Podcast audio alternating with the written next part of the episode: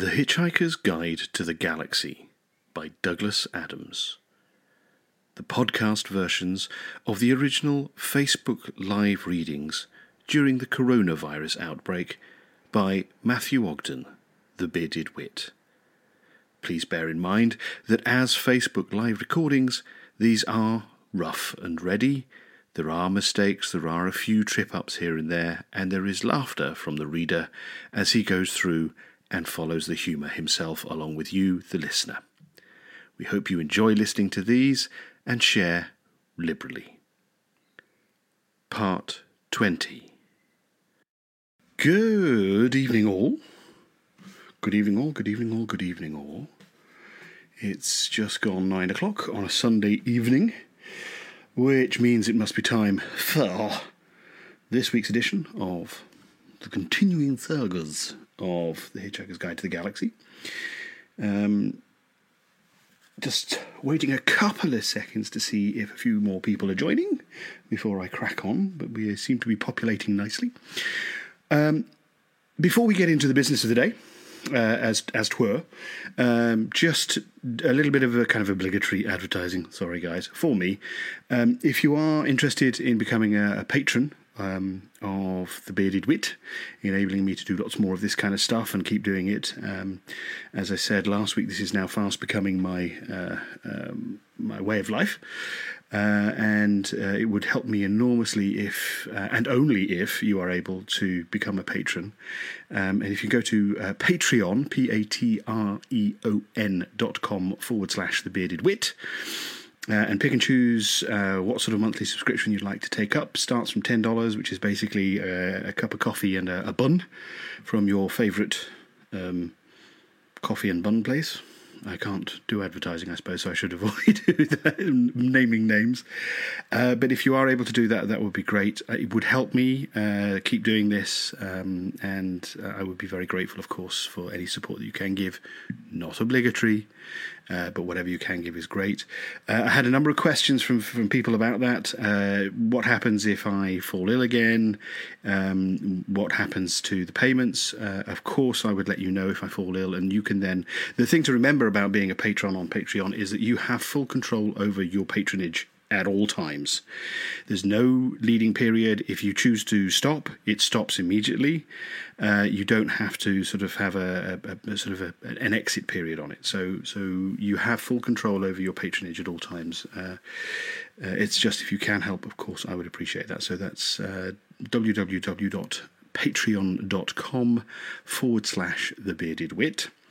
Uh, and then you can find various levels at which, uh, if you choose, you can support me in the work that I'm doing for you here.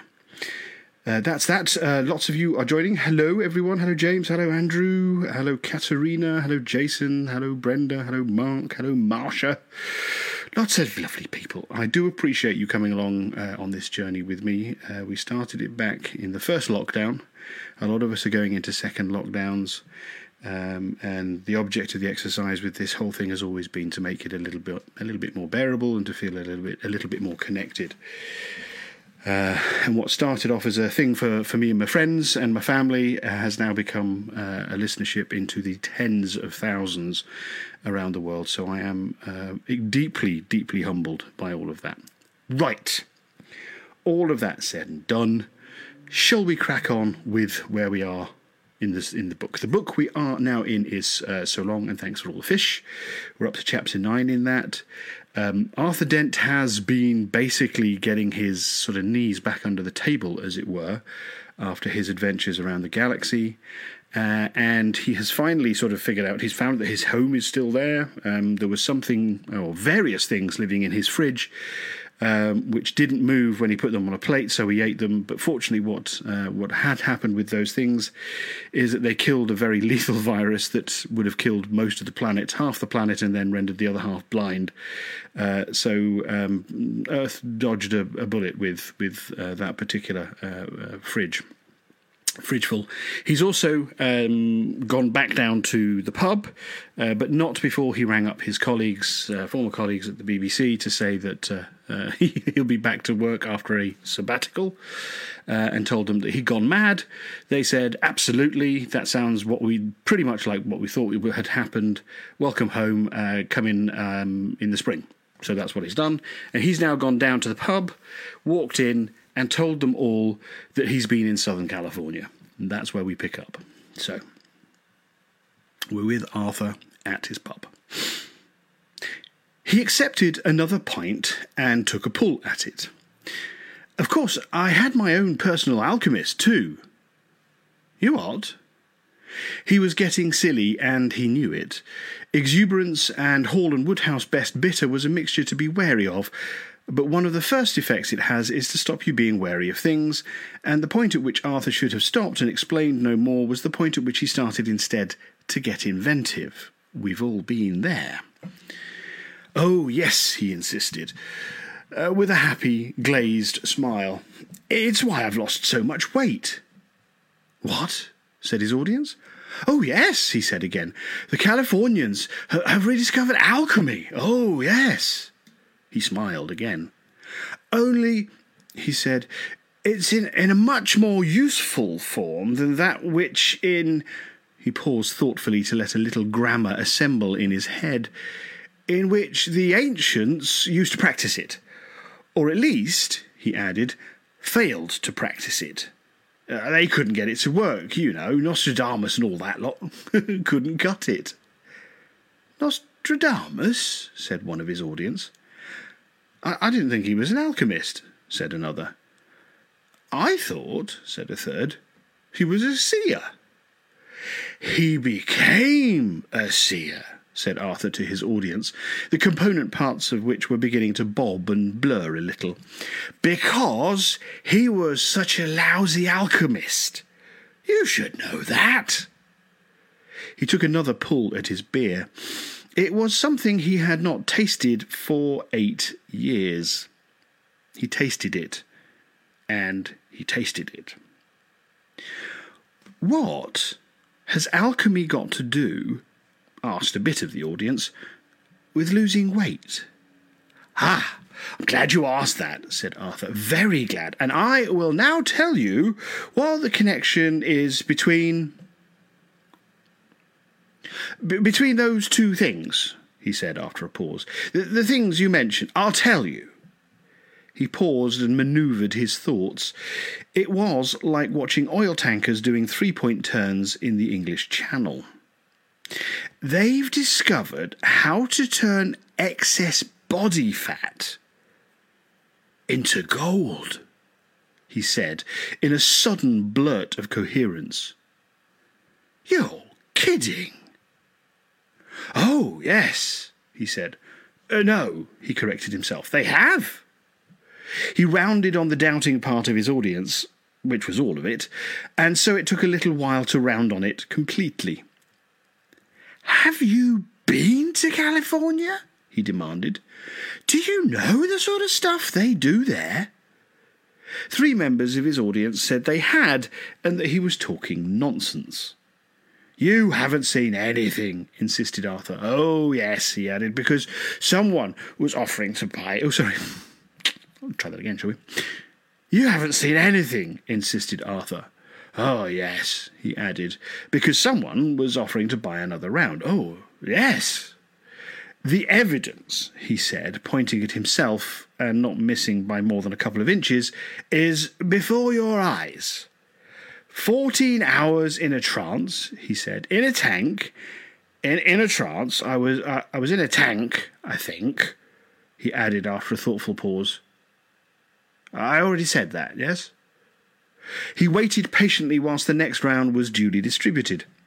He composed the next bit of his story in his mind, which was going to be something about the tank needing to be oriented along a line dropped perpendicularly from the pole star to a baseline drawn between Mars and Venus, and was about to start trying to say it when he decided to give it a miss. I wish I had done so too. Long time, he said instead, in a, in a tank, in, in a trance. He looked round severely at his audience to make sure it was following attentively. He resumed. Where, where was I? he said. In a trance, said one. In a tank, said another. Oh, yes, said Arthur. Thank you. And slowly, he said, pressing onwards, slowly, slowly, slowly, all your excess body fat turns to. He paused for effect. Sub Q. Sub U. Sub 2K. He paused for breath. Subcutaneous gold, which you can then have surgically removed. Getting out of the tank is hell. What did you say? I, I, I was just clearing my throat. I think you doubt me. I was clearing my throat. She was clearing her throat, confirmed the significant, significant part of the audience in a low rumble. Oh, yes, said Arthur. All, all right. And then you split the proceeds. He paused again for a maths break. Fifty fifty with the alchemist. Make a lot of money. He looked swayingly around at his audience and could not help but be aware of an air of scepticism about their jumbled faces. He felt very affronted by this. How else, he demanded, could I afford to have my face dropped? Friendly arms reached out and began to help him home. Listen, he protested as the cold February breeze brushed his face. Looking lived in is all the rage in California at the moment. You've got to look as if you've seen the galaxy. Life, I mean. You've got to look as if you've seen life. That's what I've got. A face drop. Give me eight years, I said. I hope being 30 doesn't come back into fashion or else I've wasted a lot of money. He lapsed into silence for a while as the friendly arms continued to help him along the lane to his house. I got in yesterday, he mumbled. I'm very, very, very, very, very, very happy to be home. Or somewhere very like it. Jet lag, muttered one of his friends. Long trip from California. Really mucks you up for a couple of days. I don't think he's been there at all, muttered another. I wonder where he has been and what's happened to him. After a little sleep, Arthur got up and pottered around the house a bit. He felt woozy and a little low, still disoriented by the journey. He wondered how he was going to find Fenny. He sat and looked at the fishbowl. He tapped it again, and despite being full of water and a small yellow babel fish which was gulping its way around rather dejectedly, it still chimed its deep and resonant chime as clearly and mesmerically as before. Someone is trying to thank me, he thought to himself. He wondered who and for what. slope of tea. Oh God, I do love tea. Anyway, we carry on. At the third stroke, it will be 132 and 20 seconds. Beep, beep, beep. Ford Prefect suppressed a little giggle of evil satisfaction, realized that he had no reason to suppress it, and instead laughed out loud. A wicked laugh.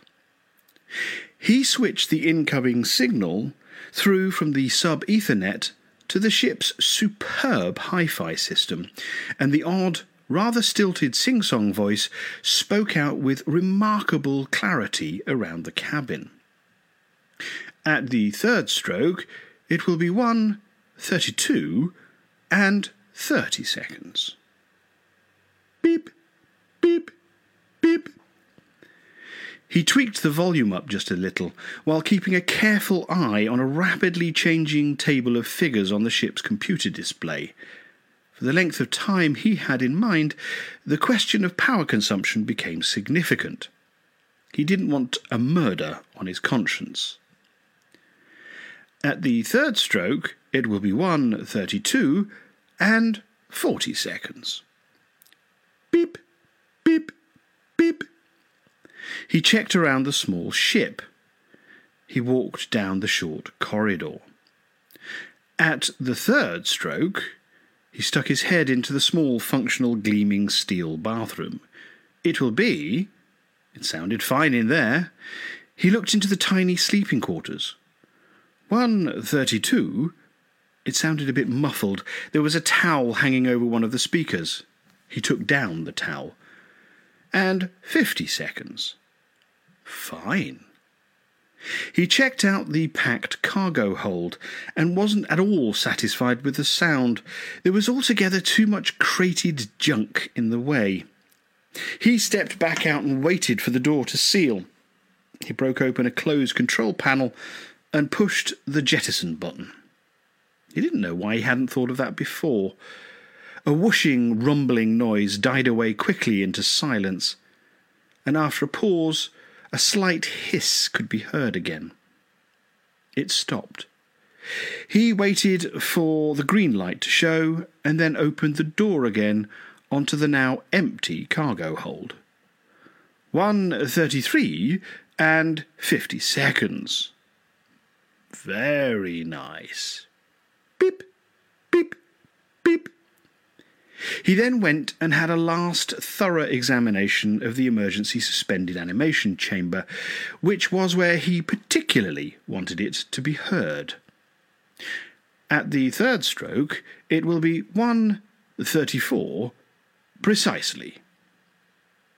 He shivered as he peered down through the heavily frosted covering at the dim bulk of the form within.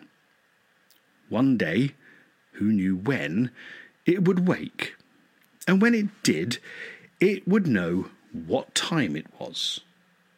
Not exactly local time, true, but what the heck. He double checked the computer display above the freezer bed, dimmed the lights, and checked it again. At the third stroke, it will be. He tiptoed out and went to the control cabin. 134 and 20 seconds. The voice sounded as clear as if he was hearing it over a phone in London, which he wasn't. Not by a long way. He gazed out into the inky night. The star, the size of a brilliant biscuit crumb he could see in the distance, was Zondostina or as it was known on the world from which the rather stilted sing song voice was being perceived, Pleiades Zeta. The bright orange curve that filled over half the visible area was the giant gas planet Sesefras Magna, where the Xaxisian battleships docked, and just rising over its horizon was a small blue moon, Epun. At the third stroke, it will be. For twenty minutes he sat and watched as the gap between the ship and Epun closed. As the ship's computer teased and kneaded the numbers that would bring it into a loop around the little moon, close the loop, and keep it there, orbiting in perpetual obscurity. 159 his original plan had been to close down all external signalling and radiation from the ship, to render it as nearly invisible as possible unless you were actually looking at it. But then he'd had an idea he preferred it would now emit one single continuous beam, pencil thin, broadcasting the incoming time signal to the planet of the signal's origin, which it would not reach for 400 years, travelling at light speed, but where it would probably cause something of a stir when it did. Beep, beep, beep. he sniggered. He didn't like to think of himself as the sort of person who giggled and sniggered, but he had to admit that he had been giggling and sniggering almost continuously for well over half an hour now. At the third stroke, the ship was now locked almost perfectly into its perpetual orbit around a little known and never visited moon. Almost perfect. Only one thing remained. He ran again to the computer simulation. Sorry, he ran again the computer simulation of the launching of the ship's little escapo buggy, balancing actions, reactions, tangential forces, all the mathematical poetry of motion, and saw that it was good. Before he left, he turned out the lights.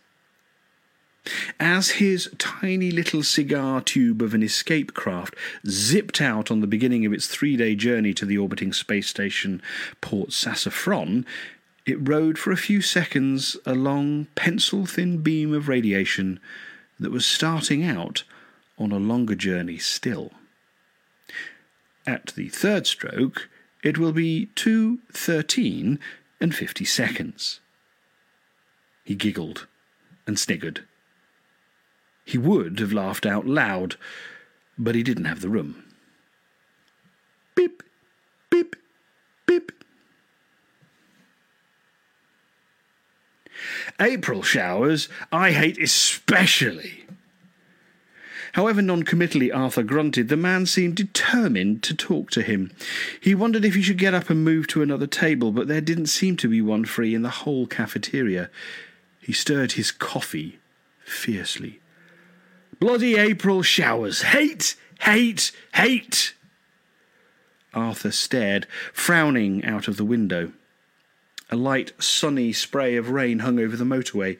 Two months he'd been back now. Slipping back into his old wife had in fact been laughably easy. People had such extraordinarily short memories, including him. Eight years of crazed wanderings around the galaxy now seemed to him not so much like a bad dream as like a film he had videotaped from the TV and kept in the back of a cupboard without bothering to watch. One effect that still lingered, though, was his joy at being back. Now that the Earth's atmosphere had closed over his head for good, he thought, wrongly, everything within it gave him extraordinary pleasure. Looking at the silvery sparkle of the raindrops, he felt he had to protest. Well, I like them, he said suddenly, and for all the obvious reasons. They're light and refreshing. They sparkle and, and make you feel good. The man snorted derisively. That's what they all say, he said, and glowered darkly from his corner seat. He was a lorry driver. Arthur knew this because his opening unprovoked remark had been, I'm a lorry driver. I hate driving in the rain. Ironic, isn't it? Bloody ironic. If there was a sequitur hidden in his remark, Arthur had not been able to divine it and had merely given a little grunt. Affable but not encouraging. But the man had not been deterred then, and was not deterred now. They all say that about bloody Aprils. They all say that about bloody April showers, he said. So bloody nice, so bloody refreshing, such charming bloody weather. He leaned forward, screwing his face up as if he was going to say something extraordinary about the government. What I want to know is this, he said if it's going to be nice weather, why, he almost spat, can't it be nice without bloody raining? Arthur gave up. He decided to leave his coffee, which was too hot to drink quickly and too nasty to drink cold. Ah, well, there you go, he said, and instead got up himself. Bye! He stopped off at the service station shop, then walked back through the car park, making a point of enjoying the fine play of rain on his face. There was even, he noticed, a hint of a rainbow glistening over the Devon hills. He enjoyed that, too. He climbed into his battered but adored old black Golf GTI, squealed the tyres, and headed out past the islands of petrol pumps and into the slip road back towards the motorway. He was wrong in thinking that the atmosphere of the earth had closed finally and forever above his head. He was wrong to think it would ever be possible to put behind him the tangled web of irresolutions into which his galactic travels had dragged him. He was wrong to think he could now forget that the big, hard, oily, dirty, rainbow hung earth on which he lived was a microscopic dot on a microscopic dot, lost in the unimaginable infinity of the universe. He drove on, humming being wrong about all of these things. The reason he was wrong was standing by the slip road under a small umbrella. His jaw sagged. He sprained his ankle against the brake pedal and skidded so hard he very nearly turned the car over. Fenny! he shouted. Having narrowly avoided hitting her with the actual car, he hit her instead with the car door as he leant across and flung it open at her. It caught her hand and knocked away her umbrella, which then bowled wildly away across the road. Shit! Yelled Arthur as helpfully as he could, leapt out of his own door, narrowly avoided being run down by McKenna's all weather haulage, and watched in horror as it ran down Fenny's umbrella instead. The lorry swept along the motorway and away. The umbrella lay like a recently swatted daddy longlegs, expiring sadly on the ground. Tiny gusts of wind made it twitch a little. He picked it up. Oh, he said, there didn't seem to be a lot of point of offering the thing back to her. How did you know my name? she said. Oh, well, he said, look, I'll get you another one. He looked at her and tailed off. She was tallish, with dark hair, which fell in waves around a pale and serious face. Standing still, alone, she seemed almost sombre, like a statue to some important but unpopular virtue in a formal garden. She seemed to be looking at something other than what she looked as if she was looking at. When she smiled, as she did so now, it was as if she suddenly arrived from somewhere. Warmth and life flooded into her face, and impossibly graceful movement into her body. The effect was very disconcerting, and it disconcerted Arthur like hell. She grinned, tossed her bag into the back, and swivelled herself into the front seat. Don't worry about the umbrella, she said to him as she cried in. It was my brother's, and he can't have liked it, or he wouldn't have given it to me. She laughed and pulled on her seat belt. You're not a friend of my brother's, are you? No. Her voice was the only part of her which didn't say, Good. Her physical presence there in the car, his car, was quite extraordinary to Arthur. He felt, as he let the car pull away slowly, that he could hardly think or breathe, and hoped that neither of these functions were vital to his driving, or they were in serious trouble. So, what he had experienced in the other car, her brother's car, the night he'd returned exhausted and bewildered from his nightmare years in the stars, had not been the unbalance of the moment, or, if it had been, he was at least as twice as unbalanced now, and quite liable to fall off, fall off whatever it is that well balanced people are supposed to be balancing on. So, he said, hoping to kick the conversation off to an exciting start. He was meant to pick me up, my brother, but phoned to say he couldn't make it. I asked about buses, but the man started to look at a calendar rather than a timetable. So I decided to hitch. So, So. So here I am. And what I would like to know is how you know my name. Perhaps we ought to first sort out, said Arthur, looking back over his shoulder as he eased his car into the motorway traffic, where I'm taking you. Very close, he hoped, or a long way. Close would mean she lived near him, a long way would mean he could drive her there. I'd like to go to Taunton, she said. Please, if that's all right. It's not far. You, you can drop me at. You live in Taunton? He said, hoping that he'd managed to sound merely curious rather than ecstatic. Taunton was wonderfully close to him. He could. No, London, she said. There's a train in just under an hour. It was the worst thing possible. Taunton was only minutes away up the motorway. He wondered what to do, and while he was wondering with horror, heard himself saying, Oh, I can take you to London. Let me take you to London. Bungling idiot. Why on earth had he said let in that stupid way? He was behaving like a twelve year old. Are you going to London? she asked. I wasn't, he said, but. Bungling idiot!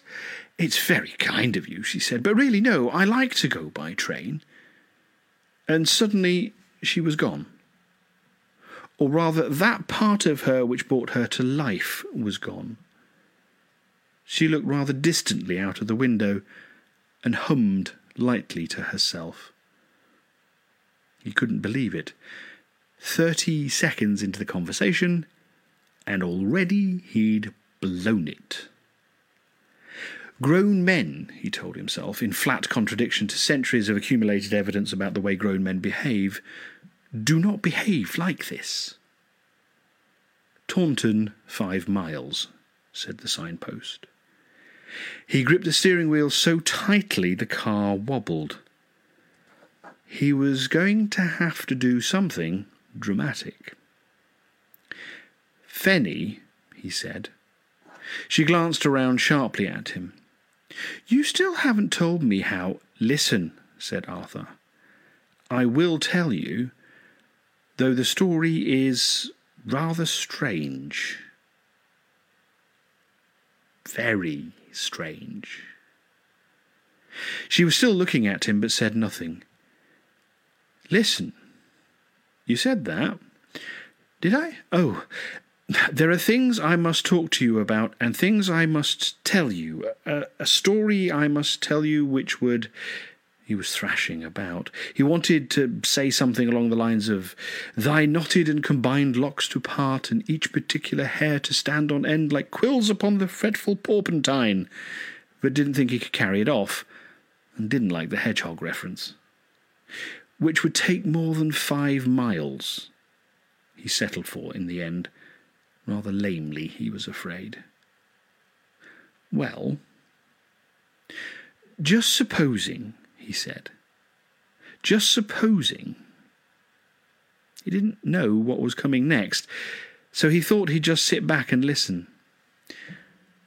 That there was some extraordinary way in which you were very important to me, and that though you didn't know it, I was very important to you, but it all went for nothing because we only had five miles and I was a stupid idiot at knowing how to say something very important to something I've only just met and not crash into lorries at the same time.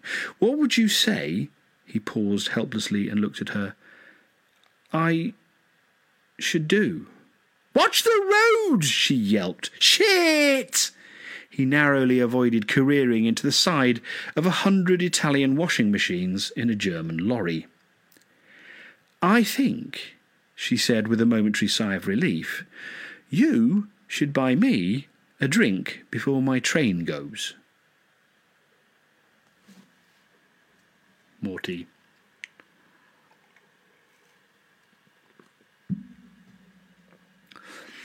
There is for some reason, something especially grim about pubs near stations.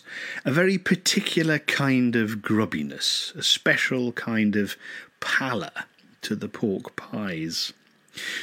Worse than the pork pies, though, are the sandwiches.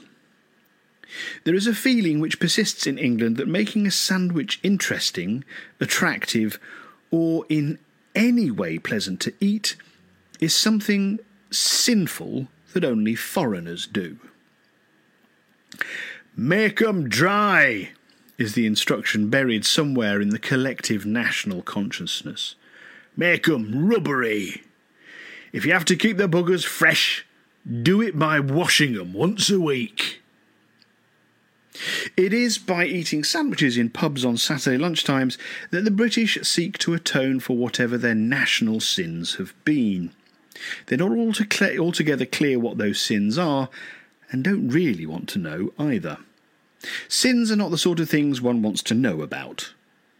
But whatever sins they are, are amply atoned for by the sandwiches they make themselves eat. If there is anything worse than the sandwiches, it is the sausages which sit next to them. Joyless tubes, full of gristle, floating in a sea of something hot and sad, stuck with a plastic pin in the shape of a chef's hat. A memorial, one feels, for some chef who hated the world and died, forgotten and alone, among his cats on a back stair in Stepney. The sausages are for the ones who know what their sins are and wish to atone for something specific. Oh, there must be somewhere better, said Arthur. No time, said Fenny, glancing at her watch. My train leaves in half an hour. They sat at a small, wobbly table. On it were some dirty glasses and some soggy beer mats with jokes printed on them. Arthur got Fenny a tomato juice, and himself a pint of yellow water with gas in it, and a couple of sausages. He didn't know quite why. He bought them for something to do while the gas settled in his glass. The barman dunked Arthur's change in a pool of beer on the bar, for which Arthur thanked him. All right, said Fenny, glancing at her watch. Tell me what it is you have to tell me. She sounded, as well she might, extremely sceptical, and Arthur's heart sank. Hardly, he felt, the most conducive setting to try to explain to her as she sat there, suddenly cool and defensive, that in a sort of out of body dream he had had a telepathic sense that the mental breakdown she had suffered had been connected with the fact that, appearances to the contrary notwithstanding, the Earth had been demolished to make way for a new hyperspace bypass, something which he alone on Earth knew anything about, having virtually witnessed it from a Vogon spaceship, and that furthermore both his body and soul ached for her unbearably, and he needed to go to bed with her as soon as was humanly possible. Fenny, he started. Oh, I wonder if you'd like to buy some tickets for our raffle. It's just a little one. He glanced up sharply. To raise money for Angie, who's retiring. What? And needs a kidney machine. He was being leant over by a rather stiffly slim middle aged woman with a prim knitted suit and a prim little perm and a prim little smile that probably got licked by prim little dogs a lot. She was holding out a small book of cloakroom tickets and a collecting tin. Only tenpence each, she said, so you could probably buy even two without breaking the bank.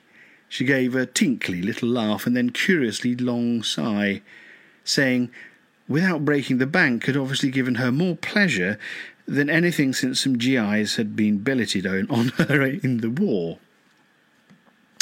Uh, yes, all right, said Arthur, hurriedly digging in his pocket and producing a couple of coins.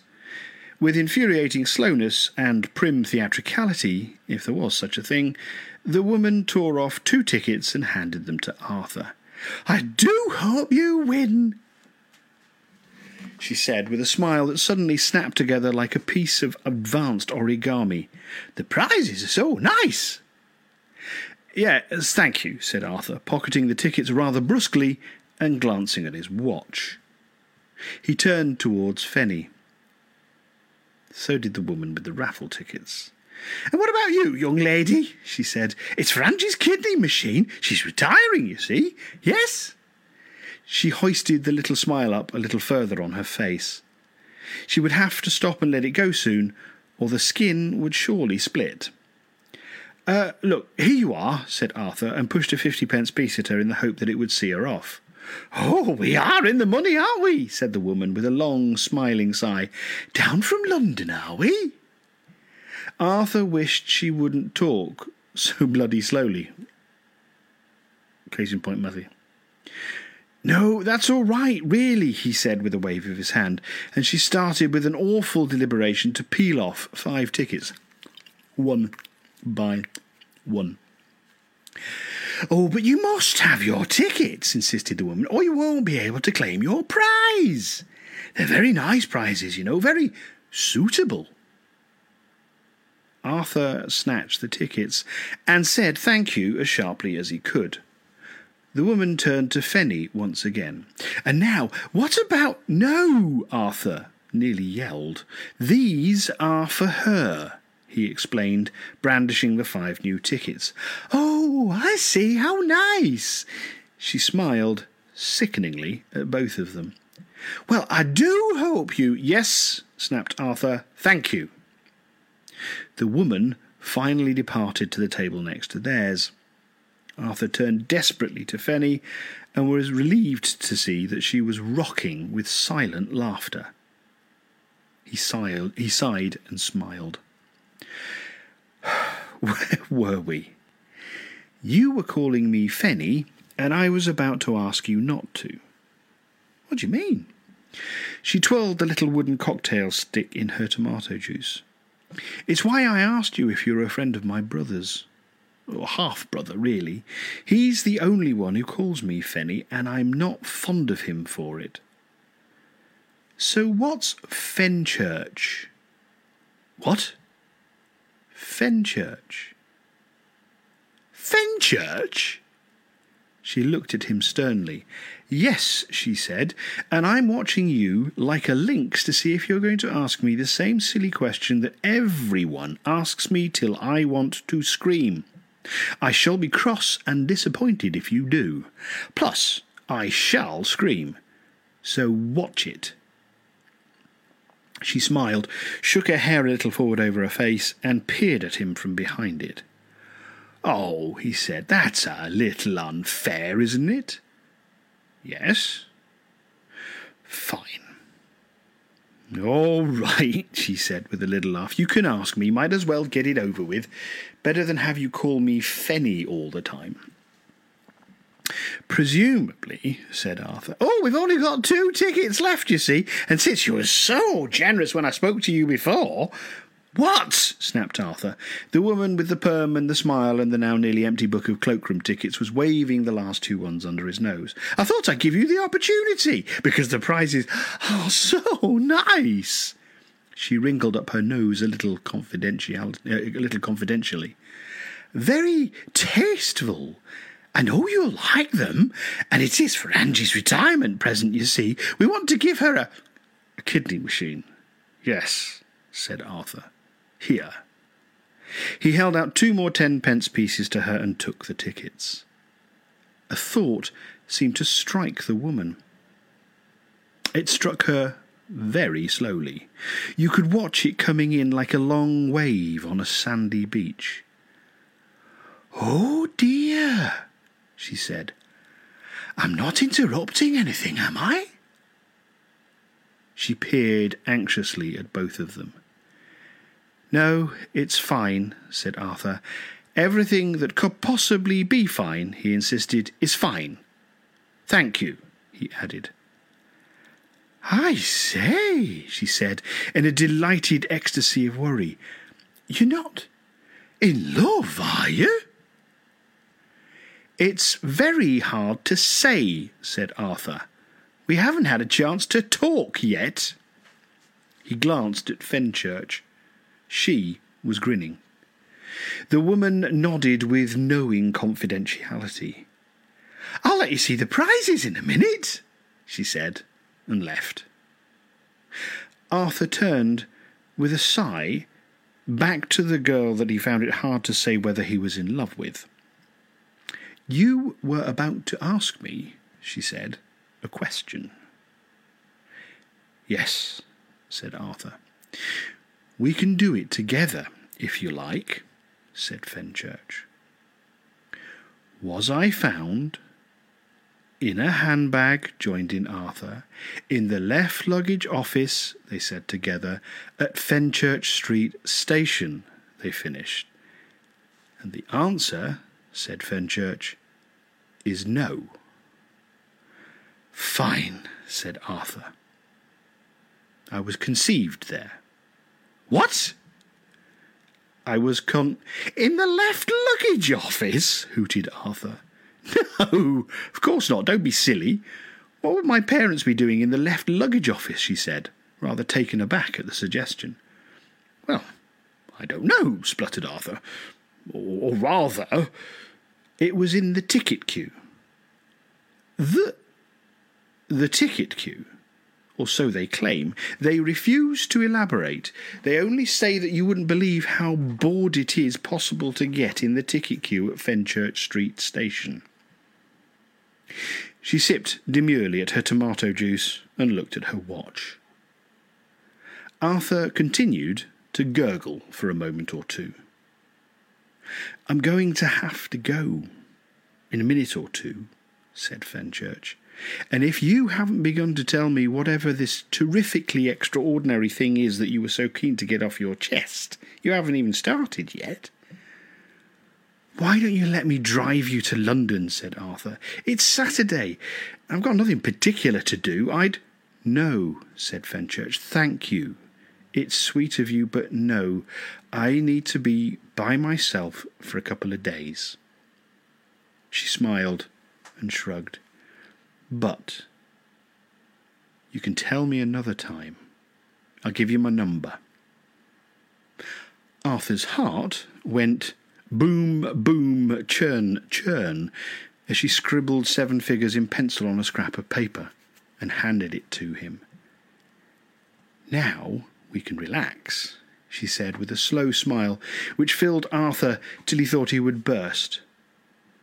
Fenchurch, he said, enjoying the name as he said it. I. A box, said a trailing voice, of cherry brandy liqueurs. And also, I know you'll like this a gramophone record of Scottish bagpipe music. Yes, thank you. Very nice, insisted Arthur. I just thought I'd let you have a look at them, said the permed woman, as you're down from London and all. She was holding them out proudly for Arthur to see. He could see that they were indeed a box of cherry brandy liqueurs and a record of bagpipe music. That was what they were. I'll let you have your drink in peace now, she said, patting Arthur lightly on his seething shoulder. But I knew you'd like to see. Arthur re engaged his eyes with Fenchurch's once again, and suddenly was at a loss for something to say. A moment had come and gone between the two of them but the whole rhythm of it had been wrecked by that stupid, blasted woman. Don't worry, said Fenchurch, looking at him steadily over the top of her glass. We will talk again. She took a sip. Perhaps, she added, it wouldn't actually have gone so well if it wasn't for her. She gave a wry smile and dropped her hair forward over her face again. It was perfectly true. He had to admit it was perfectly true. And that, ladies and gentlemen, in the spirit of me being sensible with my back and shoulders and everything, is where we'll leave it for this evening. Thank you once again for your company. Um, it means a hell of a lot to do this. I really enjoy it. I hope you guys do too. Um, thanks for uh, listening along to my ramblings. Uh, once again, if you are able to support me and the work that I'm doing by becoming a patron, please do so by going to uh, patreon.com forward slash the bearded wit uh, and signing up. I would really appreciate that. In the meantime, uh, I will um, be back here same time next week, same time, same place, same channel, doing this stuff. Um, have a great week in the meantime. Look after yourselves if you're under lockdown. Bear in mind that it's actually for all of our benefits. Look after yourselves. Be good to each other. Be considerate to everyone around you. We're all in the same boat. Um, and see you this time next week. Have a great week, everyone. Thank you very much.